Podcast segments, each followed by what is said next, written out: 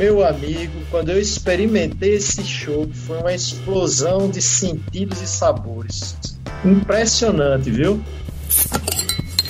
Imagine aí vocês, uma foto de Bozo sustentando um barril assim. Estamos contratando. E aí, para enfeitar o meu currículo, foi que eu coloquei? Coloquei as coisas que tinham ao meu favor, né?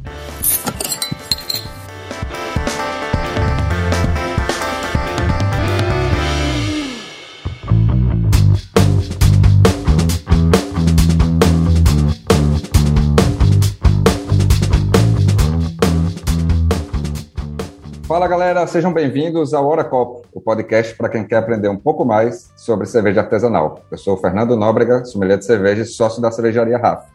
Hoje o nosso bate-papo vai ser muito animado, a gente vai falar de bastidor, de perrengue, de muita coisa legal. E para molhar o bico, eu estou tomando a Ribeira, nossa Double IPA, e vai me ajudar um pouco nessa nova jornada como comunicador, host de podcast, que está sendo uma experiência muito legal. E quem vai me acompanhar também é Érica Zuza. Fala aí, Érica. Oi, gente. Pois é, né? Terceiro episódio do Hora Copo. Hoje eu tô aqui com o quê? Eu estou aqui com uma Catarina Sauer. Eu acho tão lindo esse nome, gente. Eu estou aqui com a Ludovicos. Esse rótulo que eu acho belíssimo, que tem tantas referências maravilhosas que a gente vai falar ainda, né, Fê, aqui em outro episódio. Para quem não me conhece, Erika Azusa, jornalista, professora, criadora da Papo de Mídias e host do Hora Copo. Estou aqui aprendendo muito sobre este universo da cerveja artesanal. Queria agradecer mais uma vez a quem vem interagindo nos nossos Instagrams, mandando mensagem no WhatsApp. O pessoal está participando muito. Muito obrigado. No episódio anterior, a gente falou sobre os bastidores pré-RAF. Né? Convidamos os sócios Bozo, Adroaldo e Raul. Adroaldo direto de Portugal. E a gente falou um pouco de como nos conhecemos, como é que começou o hobby de fazer cerveja, como é que a gente teve a ideia de montar Rafa. Então, quem não conferiu, vai lá, escuta que está valendo muito a pena.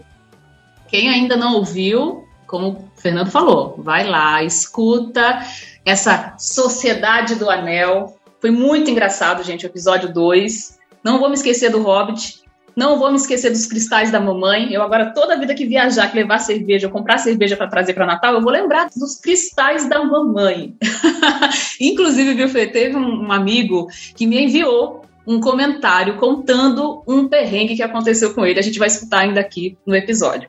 Então, gente, simbora matar a nossa sede por mais bastidores. Hoje estamos em clima de festa. Eu tô aqui, inclusive, com brilhinhos na make, porque teremos um esquenta de aniversário da RAF. Já que você, querido e querida ouvinte, vai ouvir o nosso papo já em contagem regressiva para a festa dos quatro anos, né, Fê? É isso aí, a gente está pertinho de completar quatro anos. Ano passado a gente não conseguiu fazer festa do, da situação da pandemia, mas para quem acompanha a gente há mais tempo, a gente faz uma festa anual em setembro, na verdade entre setembro e outubro, não tem uma data não, né? Vamos fingir que, que tem uma data certa, mas é o RAF ano 4 desse ano, vai acontecer dia 23 de outubro, vai ser uma baita festa, tem tudo para ser a melhor festa que a gente já fez, que a gente vai pegar todo o aprendizado que veio ao longo desses anos, e vai ser a primeira festa da RAF pós-pandemia, com todos os cuidados ainda, porque ainda tem um, um resquíciozinho, mas vai ser uma festa da porque vai ser lá na nossa casa nova. Nós vamos retornar à arena depois da festa do primeiro aniversário. Vai ter banda, cerveja inédita, cerveja exclusiva, cervejas convidadas, comida, espaço kids, tudo que a gente já aprendeu nesses anos. Então, vocês não podem perder dia 23 de outubro. E para continuar nesse clima de comemoração de aniversário, a gente está com a mesa aqui convidada para contar histórias desses quatro anos. Né? Temos aqui duas pessoas muito importantes. A primeira eu vou apresentar Arthur Queiroz, um dos primeiros clientes da Rafa. Se brincar, foi o primeiro. O cara que acompanha a nossa trajetória desde antes, na verdade, da gente lançar a primeira cerveja, porque ele foi cobaia antes, inclusive. Então, é um cara que está aí, advogado, especialista em direito empresarial e um baita entusiasta de cerveja, amigo. Criamos uma relação de amizade muito massa. Então, fala aí, Arthur, se apresenta e aproveita para falar o que você está tomando. Opa, boa tarde, tudo bem? Muito obrigado aí pela, pelo convite, primeiramente, né? É muito importante a gente se sentir querido dessa forma, né? esse sentimento de pertencimento ao, ao projeto RAF nos faz ser mais fiéis ainda, né, a vocês. É muito interessante isso aí. Olha, hoje eu tô com uma cerveja que eu quase não bebi na RAF, que é a 084. Para mim, uma das melhores IPAs do Brasil, viu? Mão cheia vocês terem essa IPA aqui. Saúde. É, saúde, Arthur. Ele tá falando isso porque, se brincar, ele é o cara que mais tomou 084 na, na história da face da Terra. Porque eu acho que ele já tomou mais 084 do que a gente mesmo. Porque o cara passa lá semanalmente, enche os graves dele de 084 e vai para casa com seu combustível. Valeu, Arthur. Obrigadão pela participação. Inclusive, a gente está o quê? Reunindo quem mais já tomou a 084, né, Fernando? Com quem mais produziu a 084 e outras cervejas também, né? Com a gente aqui também na nossa mesa para completar essa mesa do terceiro episódio, Angélica Gurgel, ela que é a primeira funcionária da RAF e gente tem um currículo babado, tá? Deixa eu só pegar aqui a minha colinha para dizer para vocês o currículo da Angélica. Ó, ela é bióloga, formada pela UFRN e pela Universidade de Coimbra, mestre em bioquímica e genética, técnica em controle ambiental pelo IFRN e hoje é gerente de produção e dona da Trek Beer, que é uma marca de cerveja que é produzida dentro da RAF. Apenas, apenas isso. Bem-vinda, Angélica. Oi, galera, bom dia, boa tarde, boa noite, né? Depende da hora que vocês estão ouvindo aí. Então, depois dessa introdução, eu fiquei até com vergonha aqui, mas enfim, sou eu, eu sou a Angélica, é, eu sou sócia da Trek, né? Eu e Mica. E eu trabalho na RAF e assim, eu gosto de fazer cerveja e fazer cerveja boa. E hoje eu estou bebendo Nízia e depois eu vou continuar com a Ribeira. Tá ótimo. Gente, vamos brindar então para começar para valer essa nossa mesa? Vamos embora. Um brinde, galera. Obrigado pela participação. Saúde. Valeu. Pessoal, então vamos começar do começo de novo, só que dessa vez de um começo mais recente, né? É, a RAF nasceu em 2017 e vocês dois já estavam é, nesse, nesse comecinho próximo à marca, né? Queria ver com, com o Arthur como é que foi o seu primeiro contato com a RAF, como é que... Você já tomava cerveja, foi descobrindo com a RAF, como é que, que se deu o seu, seu primeiro contato e como foi essa experiência de, de estar no comecinho da, da marca? Bom, é bem interessante falar sobre isso, porque ah, na época a gente frequentava muito o mestre cervejeiro. O mestre cervejeiro era um, um local de onde quem, quem tocava esse negócio era um Fabiano, que era amigo da gente, acho que o Fernando até lembra dele, e o mestre cervejeiro ia ter o carnaval. Ainda o carnaval do mestre cervejeiro seria um evento fechado, só para convidados. E o Fabiano avisou que teriam alguns shows lá artesanais, inclusive da, daqui, do, de Natal, né? E nós teríamos também tiragosto, etc. E aí nós somos o mestre cervejeiro, né? Lá no mestre cervejeiro, eu me lembro como se fosse hoje, chegou o Fernando com um barril de 50 litros de uma cerveja que até então ninguém conhecia. Mal sabíamos que seríamos cobaia dele de um excelente chopp artesanal. Pois bem, logo de cara, quando ele tirou os primeiros copos desse chopp artesanal, até então desconhecido, a primeira coisa que me chamou a atenção foi que o chopp era muito denso, turvo e um tom esverdeado lindo, parecia uma vitamina de abacate. Meu amigo, quando eu experimentei esse chopp, foi uma explosão de sentidos e sabores impressionante, viu? E aí, interessante que passamos o dia todo, né, no mestre cervejeiro e muito chopp, muito chopp. E lá para as tantas, eu me lembro demais, me recordo, não sei se o Fernando vai se lembrar disso, mas eu chamei Fernando assim no canto. Lá no mestre cervejeiro tinha uma mesa de madeira bem longa, onde as pessoas ficavam ao redor, dialogando, trocando ideia e tal. E eu me lembro que eu chamei o Fernando e disse: Fernando, dá uma olhada na mesa aí vê quantos copos estão cheios do seu chopp artesanal. Isso sim, meu amigo, é um chopp bem feito, viu? Ô, Fernando, conta o seu lado. Eu acho que, eu é. acho que vale o Fernando contar eu o lado preciso, dele. Eu, eu, preciso me defender disso aí, que isso aí não necessariamente é bom, não. Vou agora falar o que realmente era, né? É, essa cerveja era o primeiro teste da Ribeira, que é a nossa Deboica, que é justamente a cerveja que eu estou tomando aqui. E na época a gente queria fazer ela numa pegada meio New England, que é uma cerveja, é um tipo de IPA que ele é mais turvo, ele é mais. tem uma pegada meio suco, né? E ele é muito intenso de aroma, de lúpulo e tal. Sendo que o, o nosso equipamento da época não permitia muito. A gente não conseguia dar conta de uma cerveja tão complexa em termos de produção assim. Então ela saiu realmente muito aromática, o aroma estupendo, assim, o amargor na medida. Só que no final do barril, ela estava com muito lúpulo ainda. Então chegou um ponto que realmente ela estava saindo com, com partículas de lúpulo, mas a galera não estava nem aí, estava, ah, não sei o quê. E assim, a, a cerveja estava tava um espetáculo, a parte de cima do barril. É, e foi legal, foi legal ter a, o feedback da galera, e daí para frente a gente fez, pô, vamos evoluir essa é, cerveja que, que ela tem futuro para caralho, realmente. É, eu vou até aproveitar, Fernando, para chamar aqui a, a, Angélica, né? E assim, é, ela como produtora, não sei se já estava nesse momento, é, como que foi isso? Conta um pouquinho para gente, Angélica. Eu não sei. É, o teste da Ribeira foi no RAF Folia 2 ou foi no RAF Folia 1? Na verdade, foi antes da RAF, porque era um, um evento de amigos. Era quando a gente estava fazendo os testes das receitas. A gente já tinha feito o teste da 084, da Masrover, da, da Ponta Negra e da Nízia.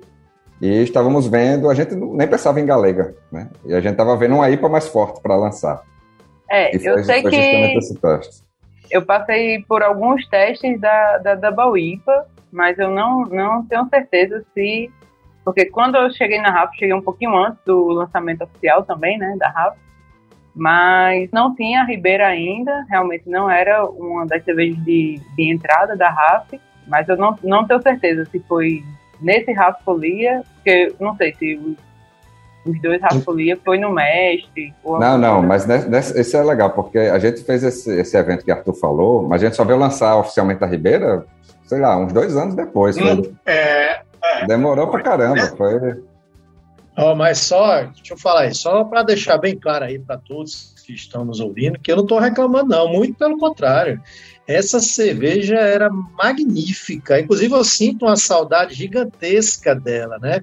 Até assim, quando produzirem de novo desse jeito, podem me chamar, que eu experimento de novo. Sim, e diga-se por passagem que, né, se você prestar atenção, se você lembrar, né, naquela época onde a gente fez essa, onde a gente participou dessa festa, teve um momento em que todo mundo só falava dessa cerveja, era tava um ambiente assim tão agradável que todo mundo só bebia dessa cerveja de tão destacada que ela estava na frente das outras. E olha que a festa no Mestre Cervejeiro era uma festa fechada, como eu já disse, era só para convidados. Tinha a mesa gigante, como eu falei, e todo mundo só bebendo a cerveja, que não era nem da RAF, né? A cerveja era do Fernando e de seus amigos ainda, né? Não existia a RAF como marca, né? E esse evento começou no início da tarde e durou até mais de meia-noite. Você imagina aí pouquíssimas pessoas convidadas tomando 50 litros dessa cerveja deliciosa da Rafa.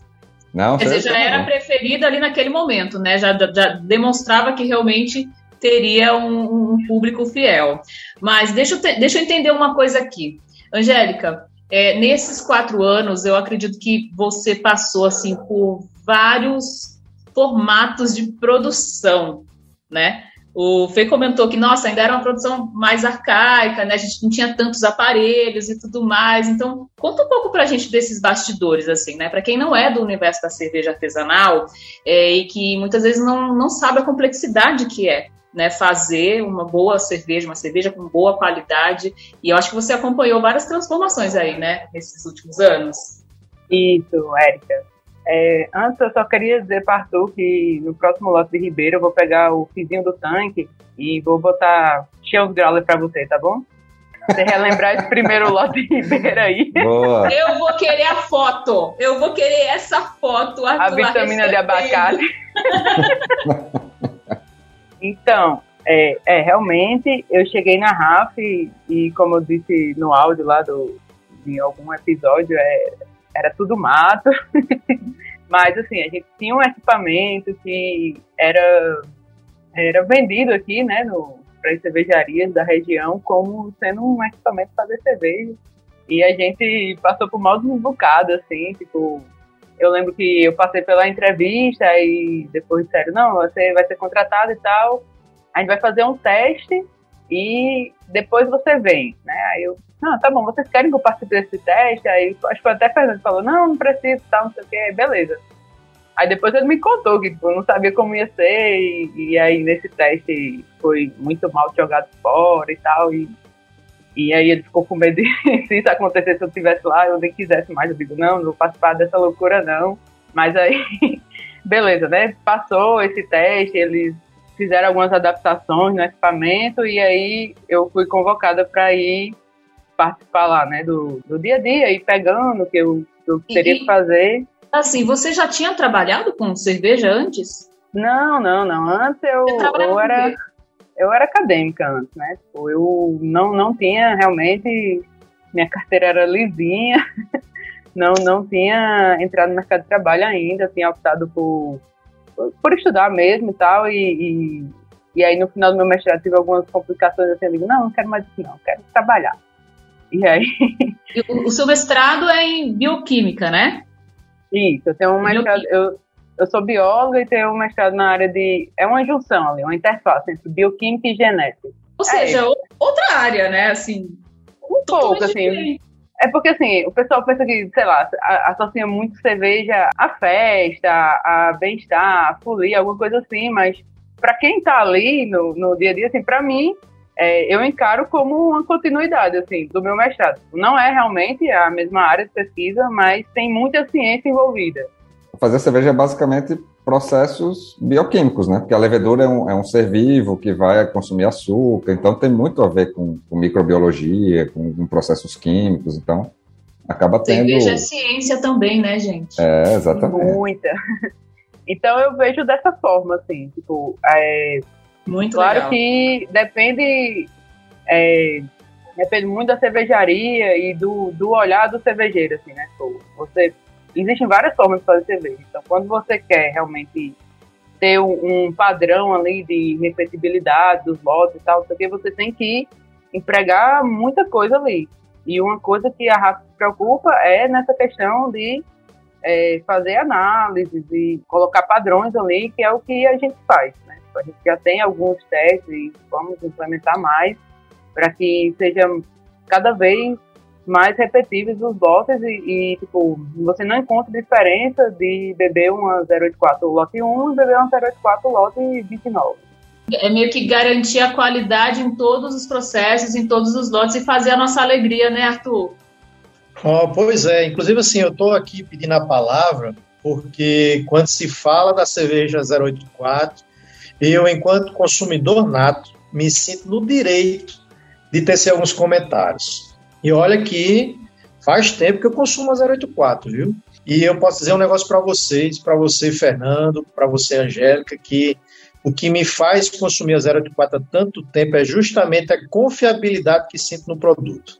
Apesar dela ser artesanal, a 084 consegue me entregar a mesma sensação que senti desde o primeiro copo lá atrás.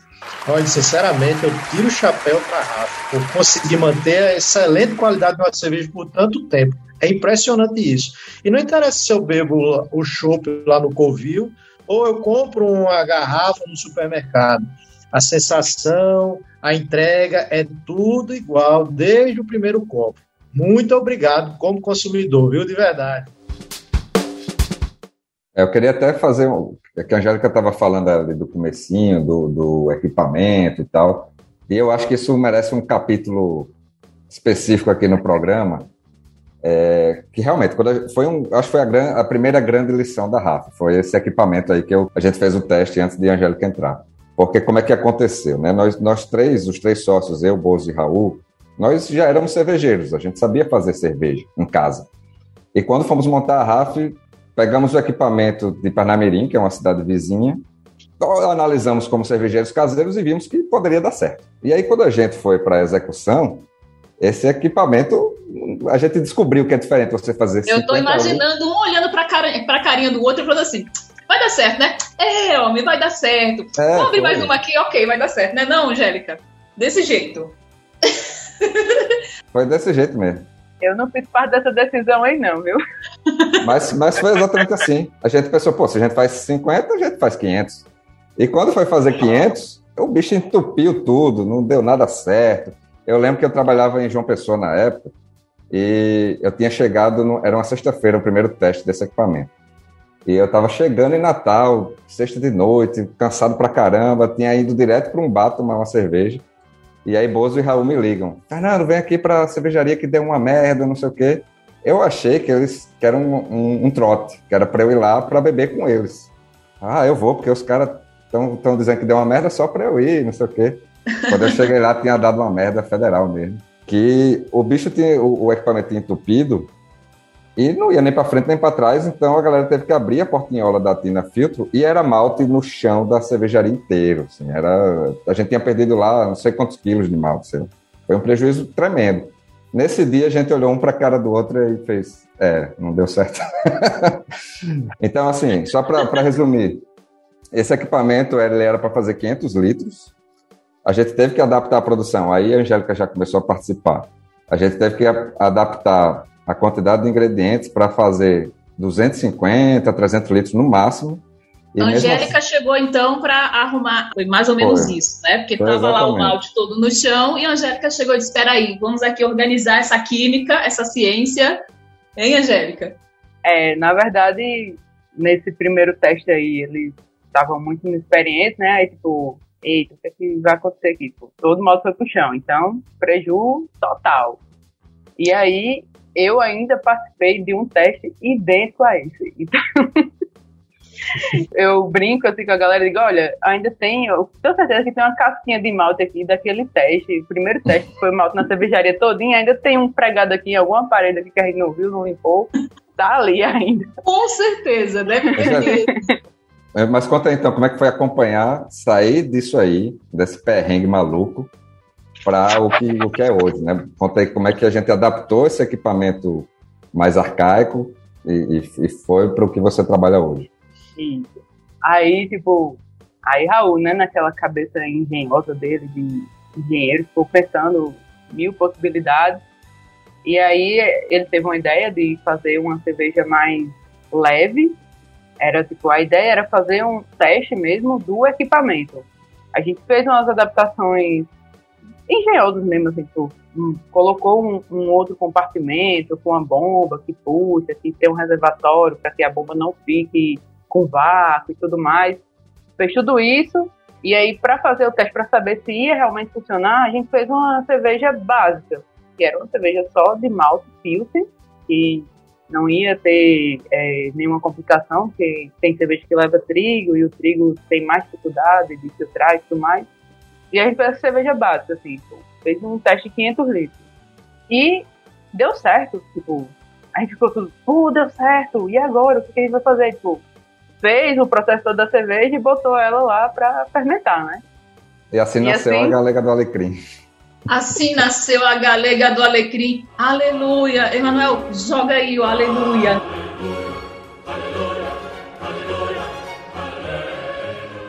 Né, assim, finalmente, né, tivemos esse nascimento. Mas, é, Arthur, me diz uma coisa: você é advogado, né? Com certeza a cerveja artesanal e a RAF ao longo desses quatro anos sempre está presente aí nos seus momentos de lazer. Né? Conta pra gente um pouco sobre isso, assim, como que você vê, como que você planeja hoje em dia, né? Ah, passa lá na RAF, vai para o Covil, fala um pouquinho do seu dia a dia e da sua relação com a RAF? É, o que é que me faz hoje ir à RAF? Né? É, o Covil, como a gente já explicou, ele para mim hoje é um ambiente familiar, um ambiente é, que me, me acolhe. Eu me sinto extremamente em casa no Covil.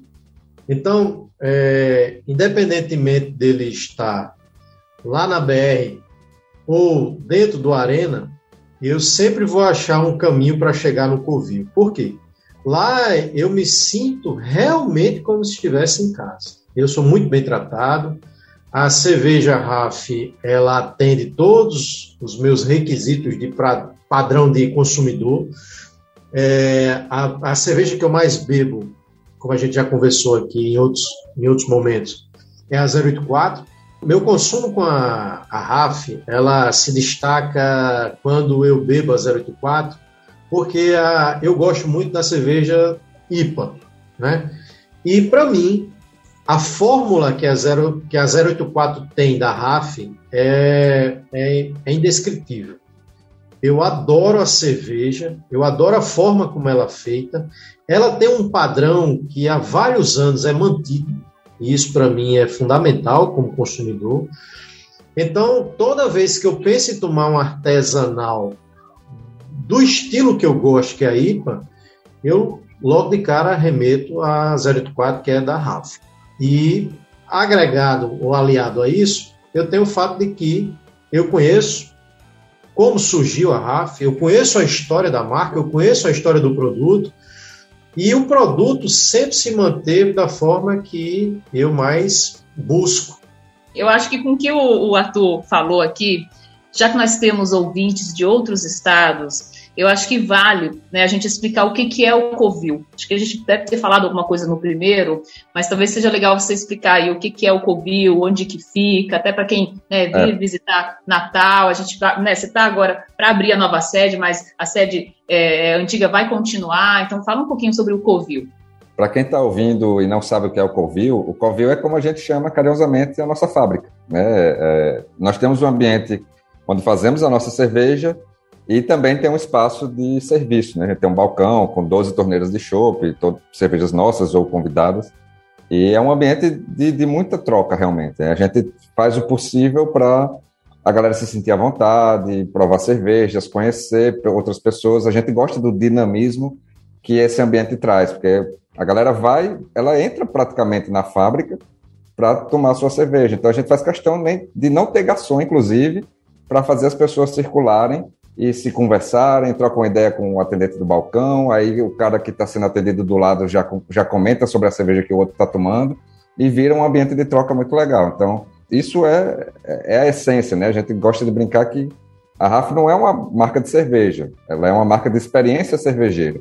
E aí entra a questão de, de consumo consciente, de estilo, de, de, você provar coisas novas, de, de enfim, é, é, é muito mais do que só o líquido que a gente está bebendo. E aproveitando isso, tem um episódio que, aproveitando que a Angélica está aqui, que ela foi determinante nesse momento e que meio que foi uma outra grande lição que a gente começou a replicar, que foi o, o processo de contratação de Angélica. Foi uma coisa muito marcante para a gente. Porque o que é que aconteceu? Né? Nós éramos três sócios e cada um com sua carreira. A Rafa era um, um, uma atividade dividida, né? É, e aí percebemos a atividade de produção ela exige muito fisicamente da pessoa, porque você tem que carregar peso, enfim, são horas de uma atividade física ali que é desgastante. Então percebemos rapidamente que precisaria de ajuda nesse processo. E abrimos uma vaga para a área de produção. Divulgamos no Instagram, a Rafa já tinha um Instagram com, acho que tinha dois mil seguidores, alguma coisa assim. É, e teve uma, uma adesão gigantesca de pessoas concorrendo a essa vaga. E aquilo assustou logo de cara, porque, pô, imagina você ter, é, sei lá, fazer uma triagem de 400, 500 currículos. A gente não tinha experiência nenhuma nisso.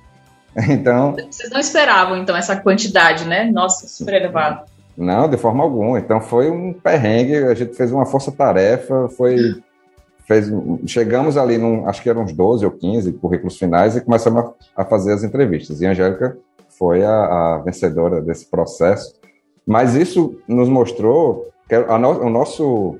Gente, então quer dizer que, Angélica, você passou numa seleção com 400 candidatos.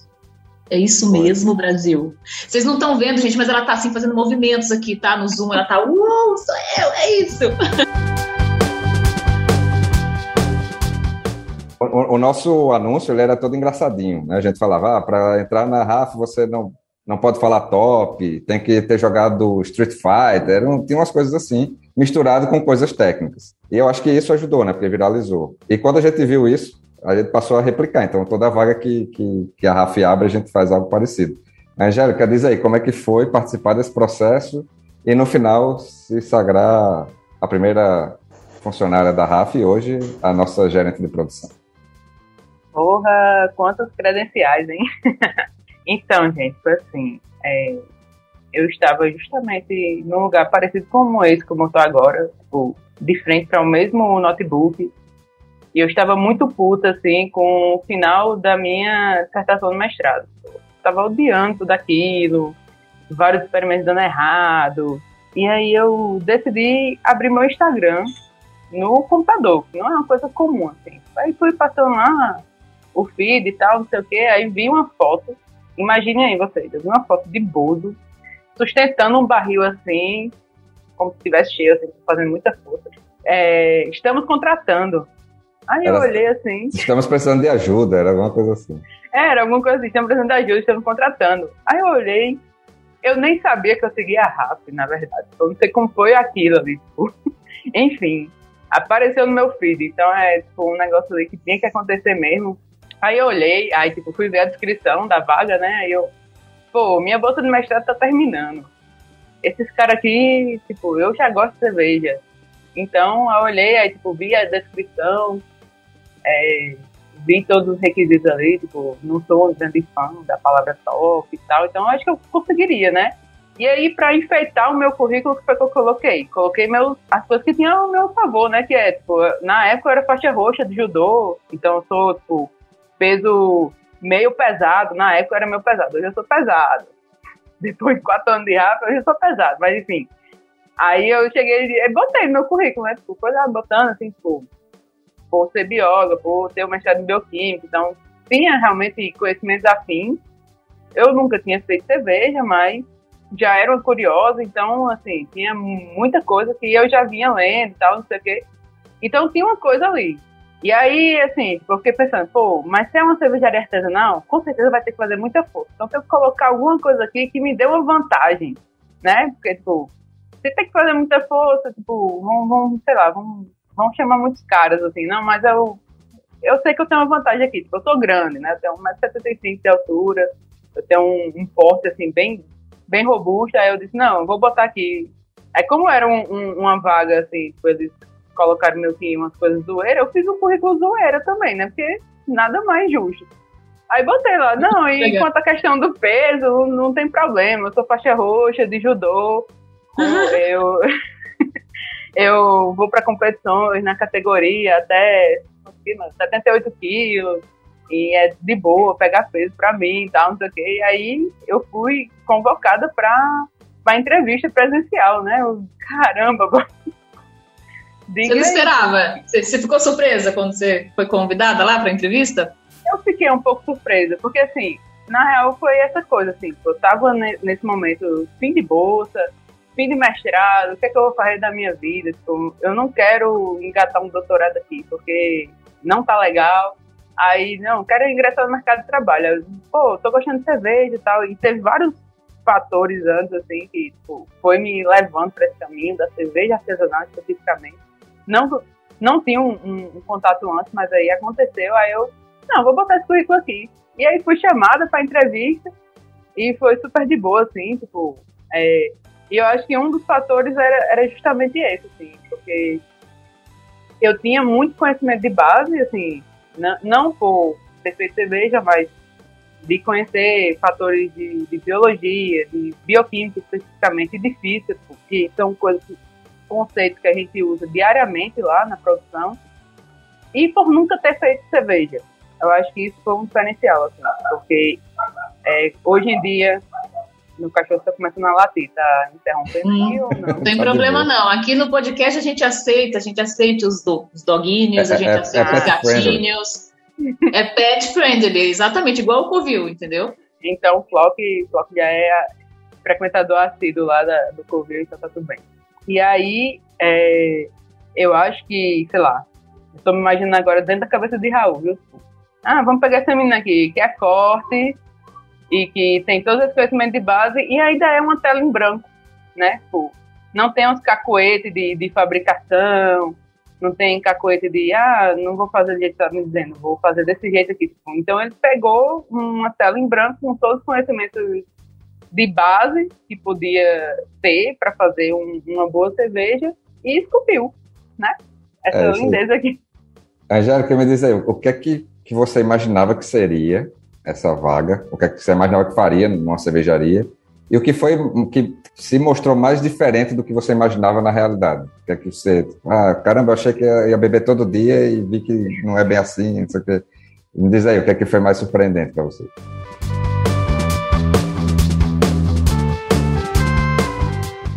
Mas é porque, assim, eu tenho uma filosofia de vida, que é não crie expectativas para não se decepcionar. Então eu, eu fui assim, fui com um peito aberto, assim. Mas, assim, é, eu não imaginava que ia ser tão difícil. Porque, assim, eu ficava assim, né? É, como Raul, como o representante da produção, ele já, já chegou com essa pegada assim grande de tipo, vamos padronizar aqui, vamos pegar e contabilizar assim quanto é que leva cada processo. Então eu ficava, não, eu vou contar aqui, não sei o quê. E aí tava chegando assim o final, assim, tipo, sei lá, fervura. Não, sabia que fervura era o final do, do procedimento. Então, ah, daqui a pouco eu tô em casa. Aí eu vinha falar pra minha namorada, olha, daqui a pouco eu tô em casa, porque tá fervendo já e tal, não sei o quê, então daqui a pouco eu tô em casa. a ilusão, isso, meu pai. A, a ilusão, ilusão, a iludida. Aí isso gerou uma grande coisa, porque, tipo, não, tá fervendo já, daqui a uma hora eu tô em casa, mas aí tem que ferver, tem que resfriar, tem que decantar. Isso no equipamento anterior, né? Tem que decantar e tem que começar a transferir. Então, isso, depois que acabava de ferver, depois que você passar o dia todo fazendo aquele negócio, que acabava a fervura, ainda tinha umas três horas pra frente, achava que era uma. Então, dizia, não, daqui a pouco eu tô em casa, era mais três. Aí, tipo, eu sempre errava a hora que eu chegava em casa. Então, isso foi o maior conflito, assim, tipo, eu dizia assim, não, eu estou livre tal hora. Isso foi o maior perrengue que eu passei, assim, tanto com, com Mica, como com as pessoas que marcaram compromisso. Não, vou trabalhar hoje, vai ter produção de cerveja? Vai. Não, então vou marcar 8 horas da noite. Ah, dava um, um perrengue, entupia mais que, eu, que a gente esperava. Só tava livre 10, tá ligado? Então, tipo, isso foi o que eu mais tive dificuldade no início, assim. E aí, quando trocou equipamento, foi o espaço salvação da minha vida, que era mais previsível ali o, o, os procedimentos. Bom, é, trazendo um pouco agora para essa realidade, né? A Rafa comemorando quatro anos, novos equipamentos, acredito que a sua vida ela já está um pouquinho mais facilitada né, nessa produção, mas é um trabalho que exige muita responsabilidade. E aí, assim, eu acho, eu fico muito feliz de saber que é uma mulher que está à frente, sabe, Angélica, de uma produção como essa. E, enfim, conta pra gente um pouco como é que é esse dia a dia. Isso é uma coisa engraçada, né? Porque, tipo, no. Acho que na própria seleção, acho que me foi passado assim, foram 400 currículos e parece que, sei lá, uns 20 só eram de mulheres e pouquíssimos foram selecionados para entrevista presencial e eu fiquei tipo, caramba, pô, então o negócio aqui é. Gostei. E, assim, é, em relação a, a essa questão de ter uma mulher à frente lá da produção e tudo mais, eu sempre fico lá na RAF bebendo, né? Eu sou figurinha carimbada lá já no balcão, em qualquer lugar, tem, todo mundo chega lá e pode conversar comigo, eu estou sempre por lá, assim, bebendo. E às vezes aí, o pessoal fala assim, o pessoal que tá tendo balcão, ah, é ela que faz a cerveja e tal, não sei o quê. E aí fica, tipo, o pessoal fica, ah, é sério, um pouco assustado assim. Alguns ficam, né? Ah, é uma mulher que faz, não sei o quê. E quando é mulher, né, tipo, fica, nossa, é uma mulher que faz. E tipo, fica super. Já cria ali um canal e tudo mais. E eu acho super massa, é, tipo, é uma coisa muito legal. E assim, é, pra mim, que tipo, sou a funcionária 01 da RAF e mais, é, eu posso dizer assim, que eu nunca senti é, nada que fosse discriminatório, do tipo, realmente meu currículo foi selecionado porque era o, o melhor ali, o que batia com o que eles estavam precisando no momento. Eles realmente queriam ter, criar esse, esse gnomo ali da, da cerveja que tivesse tudo isso sem ter um, nada anterior, né? Então, realmente, eles pegaram uma pessoa que nunca tinha feito cerveja, mas que tinha realmente um conhecimento de base que era muito bom e e eu tinha tudo ali, do tipo, além desses conhecimentos de base, eu ainda era judoca, então podia pegar uma saca de malte que é 25 quilos, levantar e botar dentro da panela como se nada.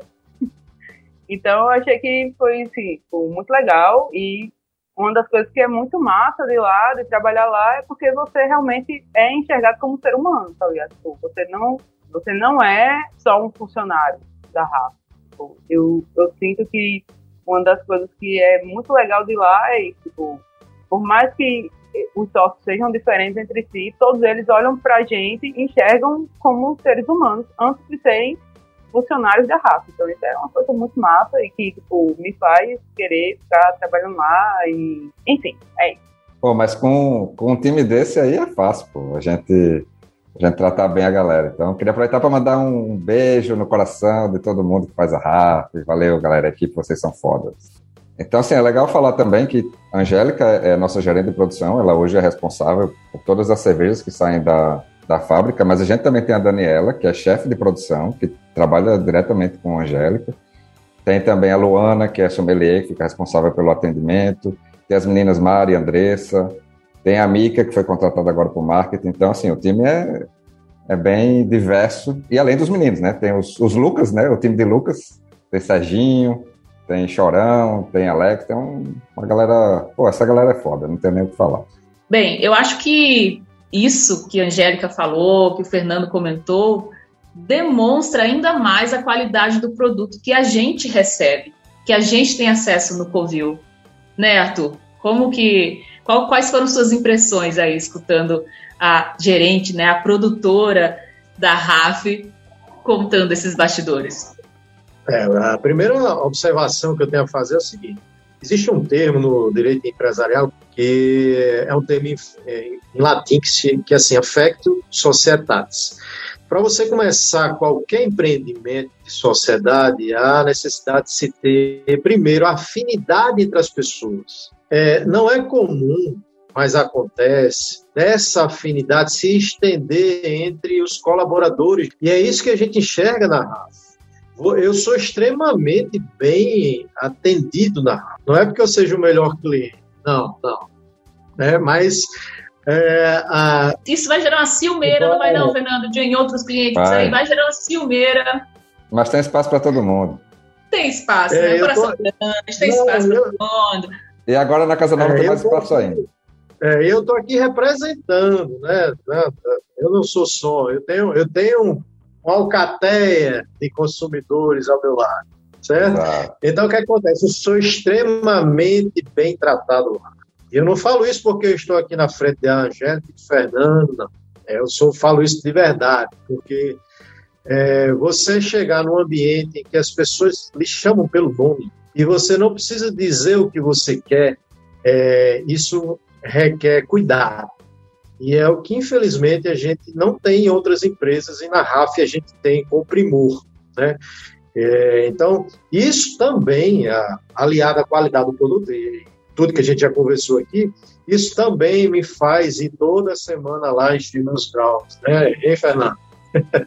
e eu acho que, assim, a afinidade de vocês, que eu, que eu conhecia já, mas ficou mais exposta no episódio 2, é, realmente se estendeu entre os funcionários, colaboradores, aqueles que participam de, toda, de todo o processo para a construção da RAF e a entrega do produto consumidor. Isso é muito importante, cara. É... E está em falta, viu, no mercado. Mesmo com as redes sociais, com a mídia, com a, a ligação que hoje é extremamente mais fácil com o consumidor, mesmo assim as empresas insistem em não usar essa ferramenta para agregar né, o consumo, o consumidor, a fidelidade, etc. E vocês usam isso muito bem. Vem aqui me dá um abraço. Ah, se não fosse nos. É, tamo junto, tamo junto. É muito isso mesmo. Angélica, nesse tempo aí que você está na RAF, quais foram as coisas mais esquisitas que você viu? Assim, teve muitas coisas muito estranhas, mas tipo, nada supera o cara que estava prestando um serviço lá para uma empresa que a gente tinha contratado para fazer um controle de pragas. Ele chegou lá num dia, assim, tipo, eu era relativamente novato, então, tipo, eu não sabia muito bem como funcionavam as coisas e tudo mais, mas aí tava lá, e, tipo, era eu que respondia, eu que assinava as coisas, e aí o cara chegou, Aí ele disse, não, eu vou aqui fazer a revisão das armadilhas e não sei o que lá. E eu, não, tudo bem. E aí, no meio dessa história, tipo, eu fui, sei lá, jogar um copo descartável dentro de um tambor de lixo e dentro eu vi que tinha um animal. E quando eu olhei, eu vi que era um timbu. Aí eu disse, moço, aqui nesse lixo tem um timbu. E o cara olhou pra mim e disse: Esse Timbu tá bêbado. Aí eu disse: Não, não tem como ele tá bêbado. Ele, ele tá, o, o cara, né? Ele tá bêbado. Eu disse: Não, não tá. Ele, tipo, só entrou aqui porque ele queria se esconder, queria um abrigo e tal. Ele: Não, ele tá bêbado, não sei o que. Eu disse: Não, não tá. Aí o cara foi, tipo, fez a revisão das armadilhas que ter feito e tal, e foi lavar as mãos.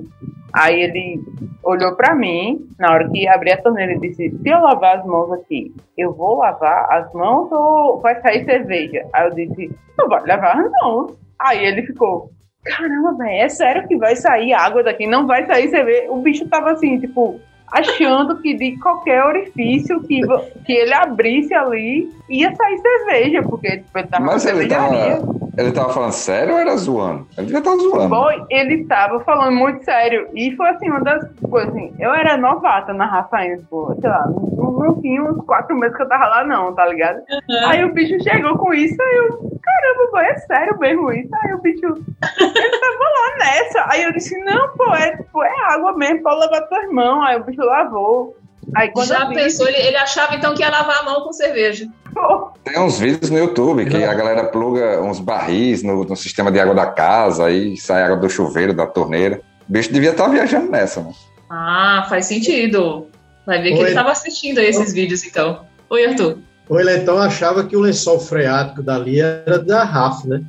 É, devia ser, né? Só do poço, a cerveja do poço. É, na época eu já, tinha, eu já tinha visto esses vídeos que o Bebeu falou aí, aí eu disse, bicho, esse bicho tá viajando, assim, mas não, pô, é tipo, a cerveja aqui não, não vai encanada não, pô. Aí o bicho tava viajando total, assim, que quando eu vi que tinha um, um, animal silvestre dentro de uma lixeira e eu pedi ajuda pro cara, tipo, vamos aqui, tipo, dar um.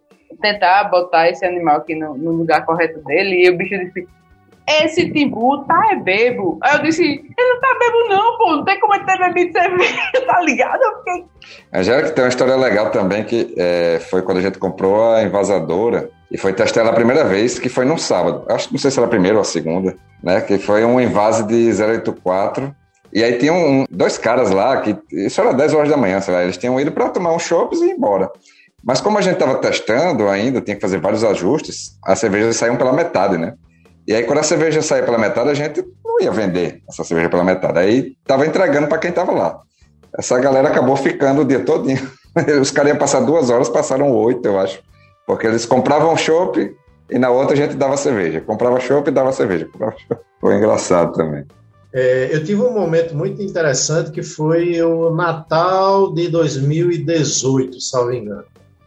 Ou 2019, não sei, não, não saberia precisar agora que eu, conversando com meu sócio, eu fiz um treino que era praticamente o, a, o treino de véspera de Natal, que a gente na academia sempre faz uns treinos assim de, de fim de ano, e eu disse, eu vou tomar a penúltima RAF do ano, véspera de Natal.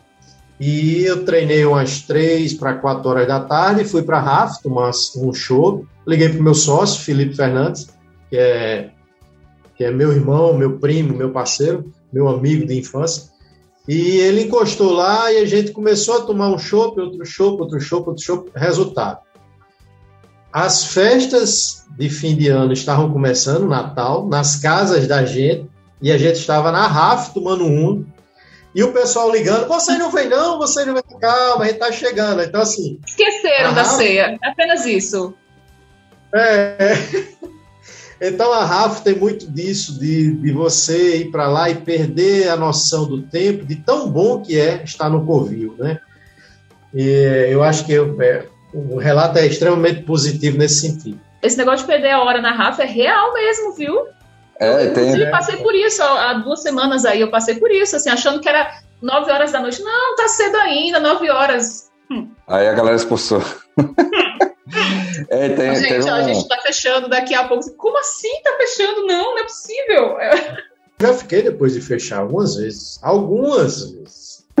Do posto fechar e eu tenho que ir para a rua lateral para poder ir embora, porque eu estava ali nos barris que ficam lá de fora, em pé ali, e assim, oito pessoas conversando besteira e aproveitando o ambiente ainda, depois de fechar da RAF. Então, bicho, isso aí não tem preço. O resumo é que quem for para a RAF tem que marcar o próximo evento com duas horas de, de folga, porque é um buraco negro, pelo que Arthur e Angélica falaram.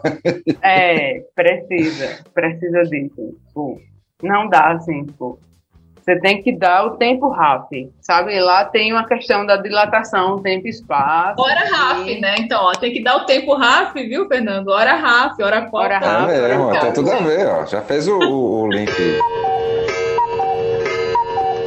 Imagine dentro do Arena, Fernando. Como é que vai ser isso, hein? O pessoal da Arena vai ter trabalho. Vai, viu? É, eu, tô, eu tô pensando em comprar um furgão, porque eu boto um, um colchão dentro. Eu já estou pensando num, num, novo negócio, que vai ser abrir um, um, um alberguezinho, alguma coisa dentro da arena, para essa galera.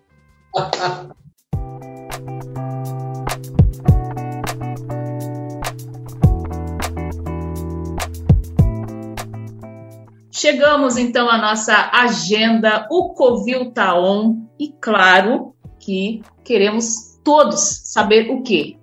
Como estão as obras, Fernando Nóbrega? Como estão essas obras da nova sede? Rapaz, não se fala de outra coisa, viu? Quando eu vou lá é, diariamente, praticamente, né, para acompanhar, e eu chego na arena, a galera já fica, abre quando? Como é que tá? Não sei o quê. E do lado tem uma academia de crossfit. E e a galera tá alucinada, é, só que a Angélica, inclusive, recebeu uma mensagem de, de uma amiga dela que, que, que malha lá. Quando é que vocês vão vir pra cá? A galera tá empolvorosa mesmo. Ou Mas... seja, vai ser assim uma loucura, né? A pessoa vai lá, vai malhar no crossfit, perder lá não sei quantas calorias e depois vai o quê? Fazer um happy hour na RAF. É, isso funciona, né? Arthur é um cara que faz exercício e depois vai pra RAF. Afinal, a gente faz exercício físico pra quê, né? Não é assim, Arthur? É o pós-treino. Pós-treino. É o pós-treino. é, exatamente. Quantas vezes é. eu já não cheguei de kimono na Rafa para tomar Pô, cerveja? É, eu, lembro, eu lembro dessa cena várias vezes. Mas as obras estão a todo vapor, o negócio está funcionando. Estou postando de vez em quando lá no Instagram da RAF. A gente está terminando a parte de instalações e tal. Daqui a pouco os equipamentos começam a ser transferidos. É, a nossa previsão é inaugurar no meio de outubro. Mas nós temos a data oficial da festa, que é 23 de outubro. O Arthur já deu uma passeada aí no, durante o episódio. E eu vou soltar mais algumas informações sobre essa festa, que vai ser a RAF Ano 4, dia 23 de outubro, na Arena das Dunas, que vai marcar oficialmente a chegada da RAF lá. Além das bandas que a gente falou no episódio anterior, nós vamos ter algumas ativações com alguns jogos e vai ter a tradicional tatuagem durante a festa. Então, nós convidamos Sandro Freitas, que é o artista que fez os rótulos da RAF. Ele vai estar lá tatuando. Quem já tiver a tatuagem do, do Lobinho da RAF vai entrar de graça na festa. E quem fizer a tatuagem lá do Lobinho da RAF vai poder entrar de graça em todas as festas que a gente fizer aqui para frente, para o resto da vida, ou da pessoa, ou da RAF. Então, assim, é uma ativação que a gente fez no primeiro ano e deu muito certo. A gente vem repetindo toda a festa e vai estar mais uma vez nessa festa do dia 23. Além disso, nós vamos ter Espaço Kids, as bandas que a gente já falou, né? São três bandas ainda que vão passear aí. Inclusive, eu já sei, viu, ouvinte, quais são essas três bandas, é. eu já é. estou sabendo, mas a gente não vai contar hoje, né, Fê? Não, as bandas não, mas dá para dizer que vai passear entre rock e carnaval. Hum, vai ter bastante tá coisa legal. Tá imperdível, então, gente. Marquem na agenda, dia 23 de outubro, eu acho que quando sair esse episódio, a gente já vai estar tá vendendo ingresso ou perto de começar a vender. Eu não sei exatamente ainda, mas marquem na agenda que daqui a pouco você já pode garantir sua vaga. É, só lembrando que esse episódio ele está sendo lançado exatamente o quê? Faltando um mês para a festa. Né? Então, se preparem, gente, coloquem aí na agenda. Eu adorei essa novidade aí da Tatu, achei o máximo. E pegando o gancho, Fê, do que você falou em relação aos jogos, né? Que terão jogos lá na festa, eu queria deixar aqui um convite também para uma mesa redonda, um evento que vai acontecer um dia antes da festa da RAF, gente. Vai ser no dia 22 de outubro, às 7 horas da noite, lá no sistema do evento GoRN, dentro da trilha do Pong, na comunidade Pong, que é uma comunidade aqui do nosso estado que reúne desenvolvedores de jogos eletrônicos. Mandar um beijo aqui para a Clébia, para o Tiago, para todo mundo que faz parte da, da Pong. Eles me convidaram para mediar essa mesa, para montar essa mesa. Estaremos recebendo o professor Marcelo Prioste, ele que é um professor de audiovisual lá da PUC São Paulo, e a quadrinista Milena Azevedo, ela que já participou do podcast da Papo de Mídias, falando sobre quadrinhos, trabalha com roteiros em jogos digitais. Então, gente, está incrível. O tema da mesa é cinema nos jogos eletrônicos, né? Como que a sétima arte está aparecendo dentro dos jogos. Então, tá imperdível. Já deixo aqui o convite. Provavelmente, quando esse episódio estiver no ar, também as inscrições já estarão abertas. E fica então aqui o convite dentro do nosso Covil Taon.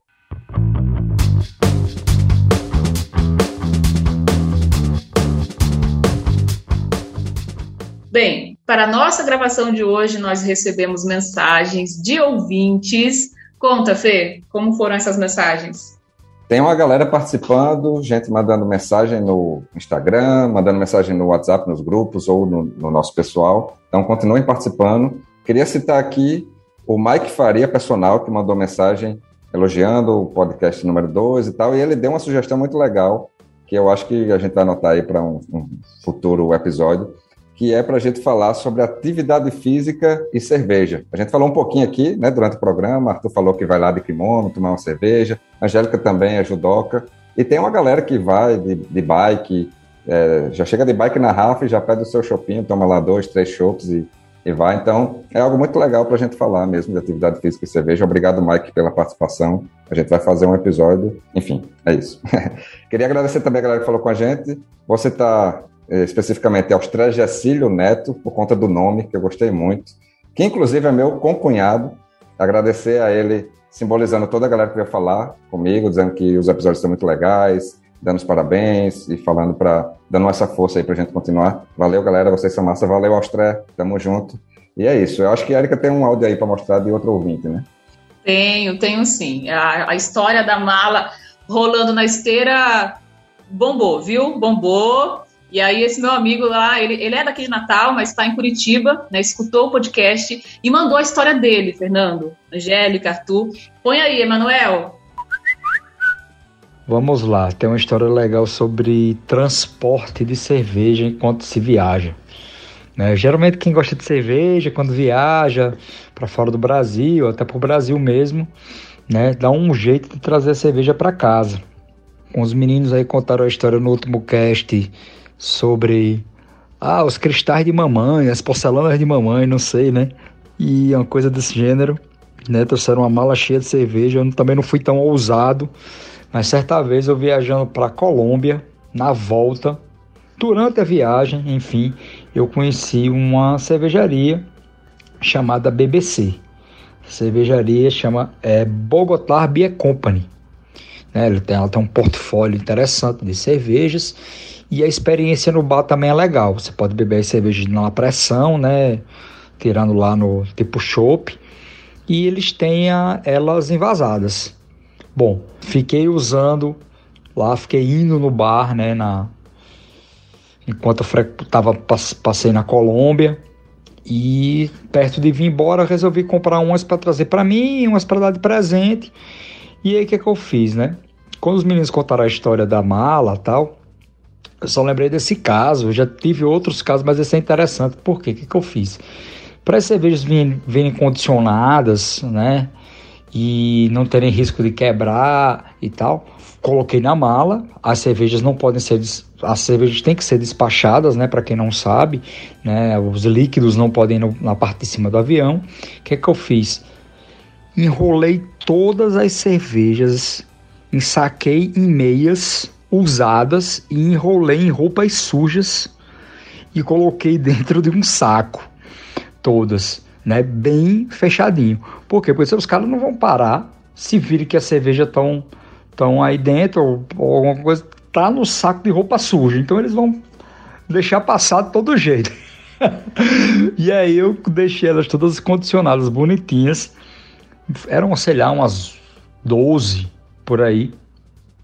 E todas enroladas em roupas sujas e meias sujas dentro da mala, todas bonitinhas e chegaram intactas, perfeitas e é, sem quebrar, sem nada, sem nenhum prejuízo. Então, esse é o meu caso, né? De transporte de cerveja. Enrolei as cervejas que eu trouxe da Colômbia em roupas sujas, em meias sujas, contando com a, a camuflagem dessas, dessa minha arquitetura aí na mala. É os cristais de mamãe versão roupa suja. Gente, eu sou... não, quando ele falou meia suja, peguei a garrafa e coloquei na meia suja. Eu só fiquei pensando, gente, imagina desembalar isso, sabe? Lavar as garrafas. Ué, mas eu vou falar, eu, eu sou do time do Caio aí, porque essa é uma tática que eu já usei também. Na verdade, é a melhor, é a melhor função de roupa suja é embalar cerveja. Essa é a verdade. É a né, verdade. Gente? A gente fez uma viagem Muito em 2018 para Califórnia. É, foi eu, é, Ciro, da Hop Mundi, e Tobias, que participou do primeiro episódio, e as namoradas. Né? E a gente foi visitar a cervejaria na Califórnia. E a gente voltou com um milhão de, de, cervejas, né? E a ideia era justamente essa. Como tinha muita gente, né? Éramos três casais. Cada, cada um trazia um pouquinho de cerveja em roupa suja para voltar, né? Inclusive as, as namoradas, esposas, enfim, todo mundo tinha que contribuir aí com o carregamento de roupa suja embalando cerveja. e aí, vocês, Angélica, Arthur, querem comentar também alguma coisa? Nas minhas viagens, assim, tipo, me encaixem aí, gente, na categoria estudante e, sei lá, um dólar, uma cotação baixa ali e tal, não sei o quê. E eu fiz uma viagem para Argentina, para Buenos Aires. E, sei lá, trouxe uma cerveja de lá, assim, tipo, mas aí minha mala passou do peso que, que tinha, né? E por acaso eu estava, por acaso não, mas na verdade eu estava viajando com minha ex, e aí eu disse, pô, tu pode levar essa cerveja pra mim? Porque passou do peso aqui e tal, não sei o que. Ela, não, eu levo. Aí, chegando no Brasil, ela me entregou a cerveja e tal, eu cheguei em casa e tal. Quando eu cheguei em casa com a cerveja que ela tinha trazido na mala dela, porque tinha passado o peso na minha mala, a cerveja caiu no chão e quebrou. Ou seja, Foi não um era para eu provar aquela cerveja. Aí, de... aí depois você acabou o namoro, né? Não, o namoro tinha acabado antes da viagem, assim. É, eu queria nossa. continuar a amizade ali, mas não, não dava, não, não era jeito. Não, isso aí já foi o quê? Já foi algum, algum ser, entendeu? Aí de outro universo, já tava te avisando, entendeu? Só pode. E é a maldição, da, a maldição da Argentina também, porque os cristais de mamãe foi na Argentina também, né? Gente, cristais de mamãe, assim, eu vou assistir, gente. Eu já escondi. Eu, eu, é, eu, assim, em viagens, eu já guardei também bebidas, assim, né, no meio das roupas, mas não da roupa suja, mas já guardei, não vou mentir, né, já coloquei lá nas roupas. Mas acho que eu vou usar essa técnica, viu, Fernando, Arthur? Vou, vou, vou usar, viu, Caio? Vou usar essa técnica aí das meias e da roupa suja, pode ser bem eficaz, sim.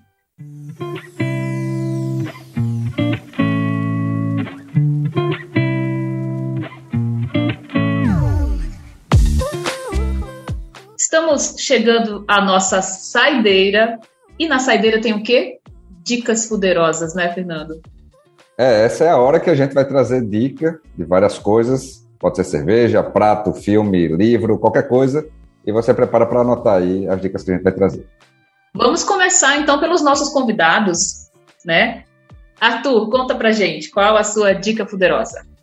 As minhas dicas é, são vinculadas a momentos, certo? Eu acho que cerveja, esse bom bate-papo, tudo, tudo remete a bons momentos, tá? Então, a primeira dica que eu queria dar não é, não é algo novo, mas que traz uma sensação muito boa, que é um filme, que é o filme Alto da Compadecida. Ah. Quem nunca assistiu menos três vezes o Alto da Compadecida e ri do mesmo jeito da primeira do vez. Do mesmo jeitinho. É maravilhoso. Você se surpreende, diz assim: como é que eu tô rindo de novo de algo que eu já assisti cinco vezes? É muito bom, velho. É, é, é, aquela coisa é? regional, né, do Nordeste, é uma coisa muito característica. É, sou apaixonado por esse filme. Inclusive, é, vale, vale, né? até, viu, Arthur, vale, foi muito legal você ter trazido essa dica, porque pode ter certeza, tem muita gente aí da nova geração que nunca assistiu o Alto da Compadecida. Modesta à parte, eu já chamei a minha filha e nós já assistimos três vezes juntos. E ela tem 12 anos de idade. Maria Clara. Tá que sendo bem, tá, tá, tá indo na educação aí do, da cultura, né? Certinho. Aí eu queria, dar, eu queria ofertar para os ouvintes uma segunda dica. Eu gosto de escutar vinil, tá? E eu tenho aqui nas minhas mãos, vocês não vão conseguir ver ainda, mas eu tenho aqui Legião Urbana. E uma das músicas que eu mais gosto de Legião Urbana é Índios. E a letra, convido todos vocês que estão ouvindo para parar uma vez na vida e escutar com atenção, dando pause na letra dessa música Índios. E você, Angélica? Quais, qual, qual é a sua dica poderosa? Ou quais são suas dicas? São minhas dicas poderosas. Assim, esse é um momento assim muito especial assim que eu fiquei caramba boy aí tipo eu vou estar tá lá no papel de funcionária 01 da RAP para dar dicas para as pessoas que estão vindo o podcast é hora copo né então eu fiquei caramba mano, o que, que eu vou falar e assim eu trouxe muitas dicas. Não sei podem cortar ou, ou podem fazer o que quiserem. Vai falando vai falando. Eu vou Fique falando. à vontade.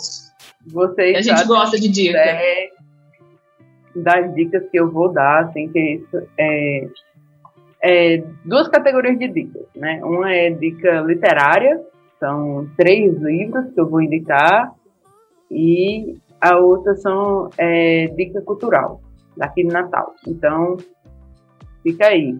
Vou lá, vou começar agora. Vou começar pelas dicas literárias que são livros que eu li e que realmente, assim, é, mexeu comigo, com minha estrutura. São coisas que eu já pensava sobre, já concordava, mas isso veio e somou ali com o que eu pensava. E eu tenho realmente que, tipo, estando aqui num, num, papel de falar assim para outros públicos, eu acho que é a oportunidade que eu tenho, né, de falar assim, gente, se vocês puderem ler um livro, por favor, leiam 1984 de George Orwell, porque isso diz muito assim. Esse livro foi um dos livros que mais mexeu comigo em questão de pô, o que é que eu quero da minha vida, é, o que é que eu quero que daqui para frente as pessoas pensem, o, o que é que eu posso interferir na vida das pessoas e tal. 1984 é um livro que realmente mexe assim com suas estruturas. Então, se você só puder ler um livro daqui para frente pro, pro resto da sua vida, por favor, leia 1984 e venha conversar comigo. Porque eu sou aquela pessoa que está ali no fim de, da vida, assim, no, e estou discutindo filosofia e tudo mais, e, e gostaria de conversar sobre 1984 com outras pessoas que leram. E é uma coisa que eu quero. É, tipo, que mais pessoas leiam 1984 e venham conversar comigo sobre as impressões que elas tiveram sobre ler 1984. Acho então, até, viu, Angélica, que a gente poderia fazer o que aqui, né, Fernando? Num futuro próximo, a gente fazer um episódio só sobre o mil, 1984 e trazer a cerveja 84 para ser a cerveja do episódio, entendeu? Eu, tô, é, eu já quero esse episódio, entendeu? Vamos trazer é. esse livro e juntar uma mesa só para falar sobre o livro. O que, que você acha? Eu topo, esse livro é do caralho, eu já li e. Mas. É, é um livro que, que realmente. E o legal dele é que ele é um, um livro denso em termos de, de, o assunto é denso, né? É, Para quem não sabe, ele deu origem ao Big Brother aí, né? Questão de, de, de perda de privacidade, essas coisas. Mas a leitura é relativamente fácil, porque ele tem uma linguagem acessível, assim. Você, é, é, a narrativa é legal, você vai ficando preso ali, quer saber o que vai acontecendo. Então, pô, eu endosso 100% essa dica aí. Vale muito a pena e traz muita reflexão também. Isso. Além desse livro, minha segunda dica é Admirável Mundo Novo de Aldous Huxley e Fahrenheit 451 de Ray Bradbury, que são livros que tipo tratam sobre o mesmo nível de sociedade, assim, tipo um, uma sociedade que está levemente desligada assim da sua realidade e que é, passam por, por problemas que tipo não deveriam passar se as pessoas parassem um pouco para refletir sobre seus pensamentos e suas ações. Então eu acho que essas dicas são super importantes assim, tipo, quem puder ler esses livros e quem lê e por favor, vier conversar comigo sobre. Eu, eu sou super entusiasta, tá ligado? Tipo, eu sou muito vamos, entusiasta disso. A gente vamos fazer o clube do livro. É, o clube do livro, da é, cerveja, eu, eu, assim, eu tudo dizer, junto. Pois é, eu vou dar um spoiler aqui agora, viu, Fernanda? Aproveitando, então, essa, essas palavras da Angélica, né? E eu, assim, eu também, como, como professora, enfim, é algo que eu defendo muito, né? Eu acredito demais no poder da leitura. Foi muito legal o Arthur ter trazido o livro também. Eu também, inclusive, hoje trouxe como dica, coincidentemente, um livro. E, assim, eu entendo que a gente está vivendo num mundo com tantas informações superficiais, né? E a gente precisa realmente buscar aprofundamento. E a leitura traz esse aprofundamento. E como é bom a gente poder, por exemplo, estar numa mesa, tomando uma cerveja e discutindo essas leituras. Né? O spoiler é o seguinte, gente, porque assim, a Papo de Mídias está iniciando um clube de leitura. A gente vai começar a fazer aí uma série de lives que será um clube de leitura, só que vai ser com foco em educação midiática. Então a gente vai estar sempre trazendo as obras, né, com o olhar, com o viés midiático. Então, 1984, é, por exemplo, é um livro que com certeza vai estar na nossa lista. Fê, e você? Qual é a sua dica? Eu, ia, eu vou dar duas dicas agora, porque eu ia dar só uma, mas a Angélica me fez pensar em outra. Que aproveitando a, a, a vibe de Clube do Livro aí, lá no Covil, o Lievin, Lievin é dono do Miller's, que é a hamburgueria que fica anexa à nossa fábrica. Ele teve uma iniciativa muito legal, que ele, ele era crítico de livro. Ele recebia romance de editora, não sei o quê, e escrevia num blog as críticas dele. E ele tem muito livro. E aí ele teve a iniciativa de pegar vários livros dele e botar lá na RAF para a galera ir trocando gratuitamente. Então, quem entrar na RAF vai ver logo na entrada do lado esquerdo uma pilha de livros que é justamente para a galera pegar. Não, não vai pagar, não vai fazer cadastro, não precisa de nada. É só pegar botar debaixo do braço, chegar em casa e ler. Então, essa iniciativa dele eu achei muito massa. Quem quiser também levar seus livros para botar nessa pilha e fazer esse intercâmbio com outras pessoas, também pode fazer. E eu vou aproveitando o momento aqui para fomentar isso. Então, quem tiver livro que já leu, tá ali só empoeirando na prateleira, leva lá na RAF, bota na pilha do Lieve, pega um ou dois e leva para casa para ler. E vamos fazer a cultura girar em forma de livro. A minha dica que eu tinha pensado antes é outra. É, eu acho que vai ajudar algumas pessoas que estão começando a criar um negócio, porque é, hoje a galera fala da Rafa, a gente falou bastante aqui no episódio, da marca, dessa questão da cultura, da galera e tal. E sendo que tudo que a Rafa construiu hoje em termos de marca foi muito no feeling, foi muito no, no sentimento e tal. E recentemente a gente contratou uma consultoria para meio que tangibilizar o que é a marca Rafa né, uma, uma consultoria de branding com Gustavo, da 1516. Queria até aproveitar para mandar um abraço para o Gustavo. E eu comecei, a, eu sou um cara meio nerdão, então quando eu começo a, a trabalhar com alguma coisa, eu, eu, tento me aprofundar naquilo. E aí eu comecei a estudar mais sobre branding e tal, começar a consumir algumas coisas. Minha, minha esposa é, é formada em marketing, aliás, ela é formada em administração, mas com pós-graduação em marketing, então a gente troca muita ideia sobre isso. E eu comecei a consumir muito conteúdo sobre isso. E minha dica é um podcast. Não, é um episódio de um podcast, na verdade. É um podcast de Joel J, que é um cara que fala muito sobre performance, não sei o quê. mas ele levou para esse episódio dele um cara chamado Arthur Bender, que é especialista em personal branding. É o episódio 42 do JJ Podcast. Muito, ele tem uma pegada até meio coach, assim, mas ele fala muito de performance, mas o conteúdo que esse Arthur traz é muito legal. E nesse podcast, é um podcast de uma hora e pouquinho, ele traz muito conceito legal, véio, muita coisa legal, não só sobre brand, mas sobre como você lidar com outras pessoas, como você quer ser visto, como você plantar uma sementinha para colher lá na frente. Então, recomendo aí para todo mundo, principalmente para quem está montando um negócio, quem está querendo é, se vender como profissional, né, dar um upgrade na carreira, e para quem quer conhecer um pouco mais sobre isso em geral, episódio 42 do JJ Podcast com o Arthur Bender. Vale muito a pena aí. Show! Vou colocar na lista aqui para ouvir. Não conheço esse podcast. E assim, gente, nem foi combinado isso, mas o Arthur trouxe livro, a Angélica trouxe livro também, livros, né? No plural. E eu também trouxe livro, gente.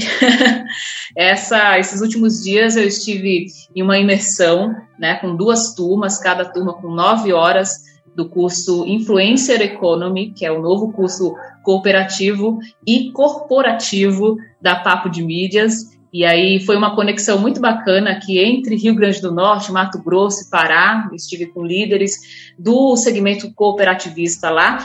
E esse livro que eu vou indicar é especialmente para quem está ouvindo a gente e é empreendedor ou líder né, e trabalha aí com as marcas, mas também para funcionários, para colaboradores, porque é um livro que foca muito nas marcas enquanto influenciadoras digitais. É da professora Carolina Frazon Terra, o livro Marcas Influenciadoras Digitais, super novo, foi lançado agora esse ano, e a Carol Terra, ela, ela fala muito sobre essa ideia de como transformar organizações em produtoras de conteúdo digital, e aproveito para deixar aqui o meu abraço para as turmas que estiveram comigo, e deixar o meu abraço também, Fernando, para os gestores lá de São Paulo, o pessoal que está associado à, à BERG, que é a Associação Brasileira de Comunicação Empresarial, eu, esses dias, tive a oportunidade de conversar com esses gestores, como podcaster, inclusive, levando um pouco da nossa experiência e contando um pouco sobre a nossa collab. Né? Tem muitas marcas no Brasil já interessadas, né, querendo entender exatamente como funcionam os podcasts corporativos, então foi muito bacana poder participar.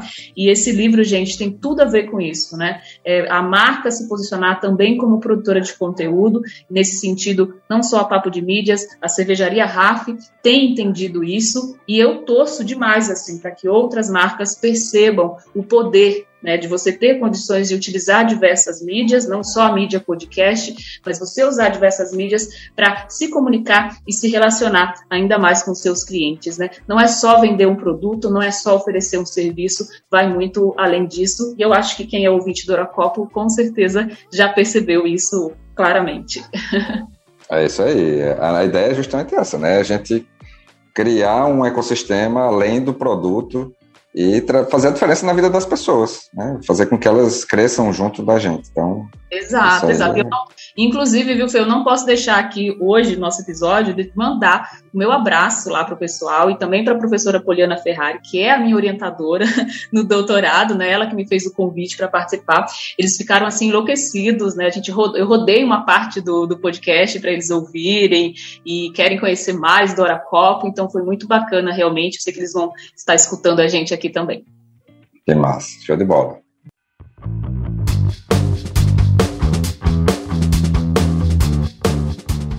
Gente, estamos então chegando aqui na reta final, né, do ah. nosso Hora Copo 3. Poxa vida, né?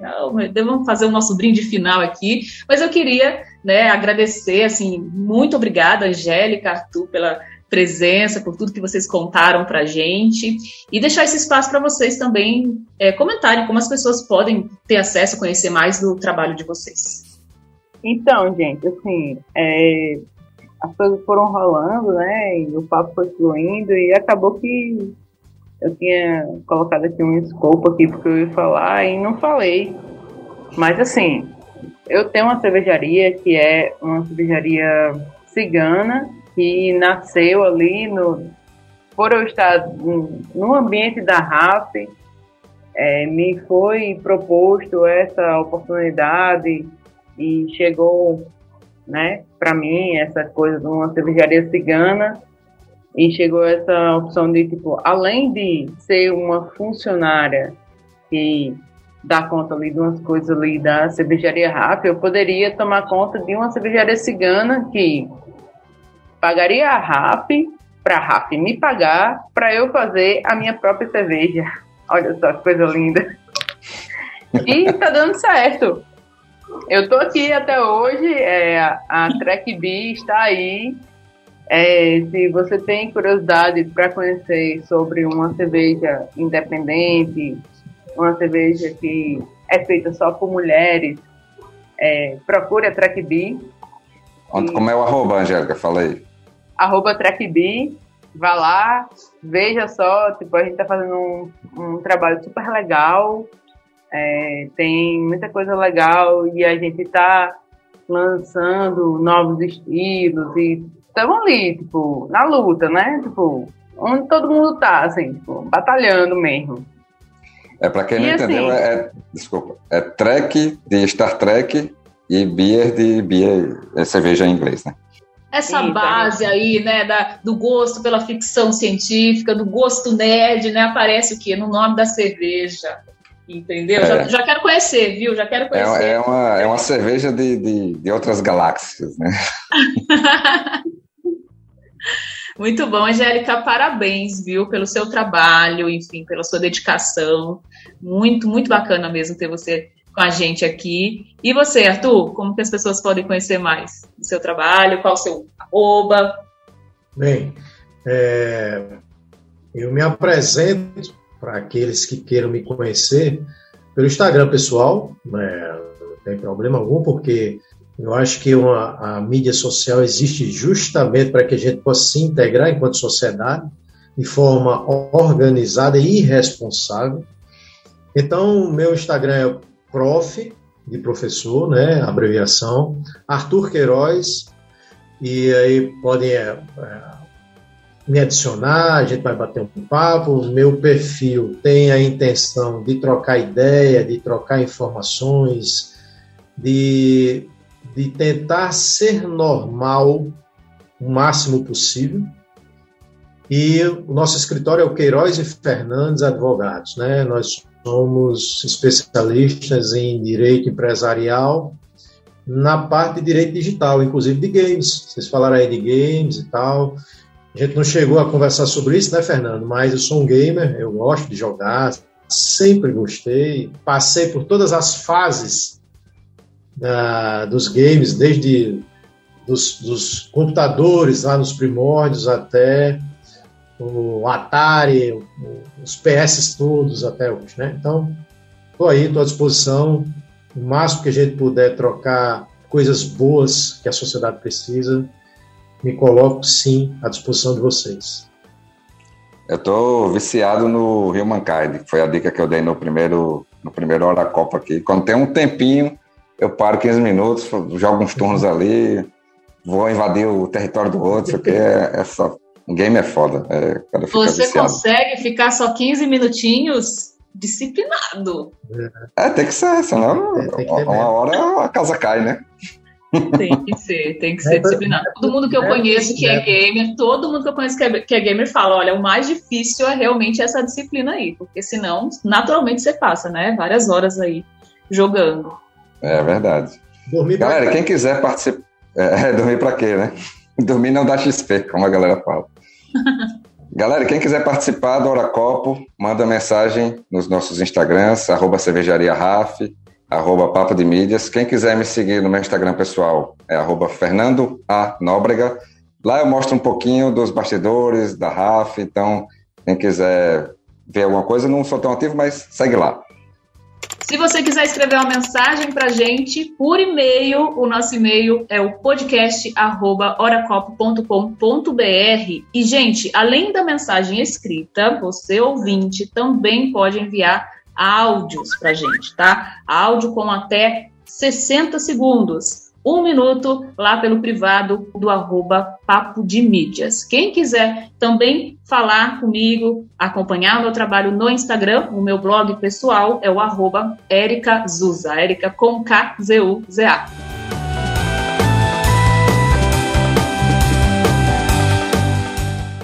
Galera, muito obrigado, Angélica. Obrigado, Arthur. Valeu, Érica. Obrigado a todos vocês que ouviram. Participem dos próximos programas. Um abraço, um brinde e saúde a todos. Valeu. Uh, valeu, gente. O Hora Copo é o podcast Colab, Cervejaria Raf e Papo de Mídias. A edição de áudio é do Emanuel Santos e a edição das artes pela agência Lomo Studio. Estamos nos aplicativos Spotify, Deezer, Google Podcasts, Apple Podcasts, Amazon Music e Ola Podcasts. Lembrando que esse papo segue lá nas nossas redes sociais. Se conecta com a gente no Instagram, arroba e arroba papo de mídias. Compartilha com seus amigos o nosso episódio, marca nos stories, usa a hashtag podcast Oracopo. Para parcerias e projetos, envia e-mail podcast.oracopo.com.br. Valeu, gente, e até a próxima hora.